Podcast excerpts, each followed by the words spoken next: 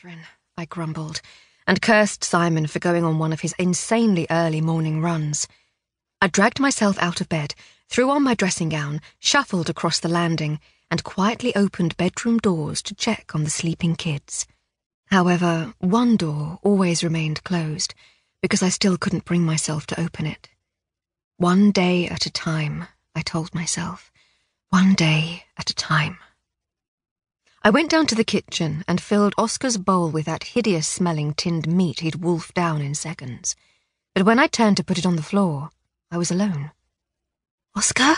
I whispered, not wanting the kids to barrel downstairs just yet. Oscar! I found him in the porch, pacing in an agitated fashion by the front door. I opened it to let him out for a wee, but he stayed by the doormat, staring out towards the woods down by the lane.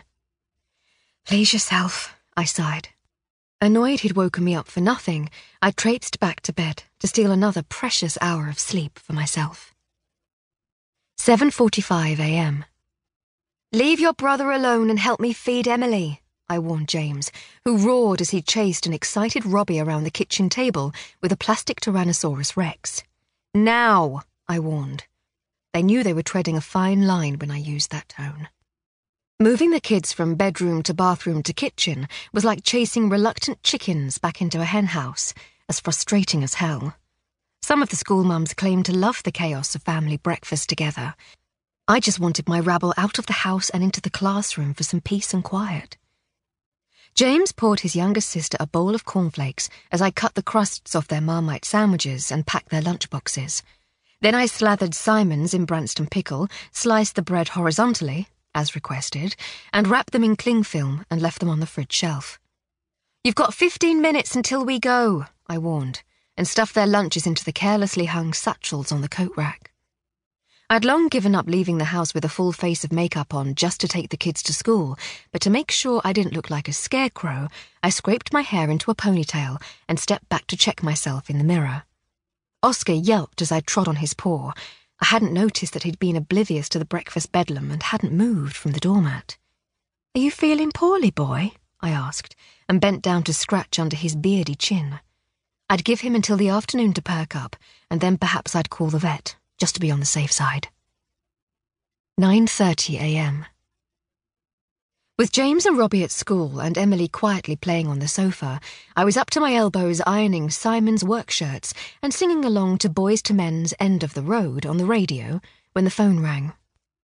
Simon's not here, I told Stephen when he asked to speak to him. Isn't he with you? I'd presumed he'd taken his work clothes with him in a backpack and gone straight to the office after his run, like he often did. No, he's bloody not, Stephen snapped. He could be a real grumpy sod when he wanted to be. I've been trying to convince the client I've been stalling for half an hour that even though we're a small company, we're just as professional as the majors. How can he take me seriously when half of us can't even turn up for a hotel breakfast meeting on time?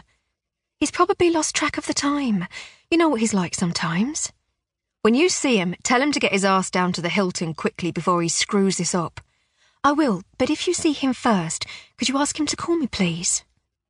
Stephen muttered something unintelligible and hung up without saying goodbye. I was glad I wouldn't be in Simon's shoes when he did turn up. 11:30 a.m. 17 ironed work and school shirts and two cups of coffee passed by before I realized Simon hadn't called me back. I wondered if Stephen and I were mistaken and that he hadn't been for a run but actually had a meeting of his own to go to.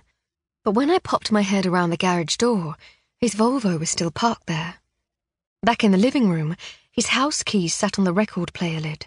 Above them, a montage of photos from our 10th wedding anniversary party hung from the wall. As another hour went by, a niggling doubt began to irritate me. For the first time in almost 20 years, I couldn't feel Simon's presence around me.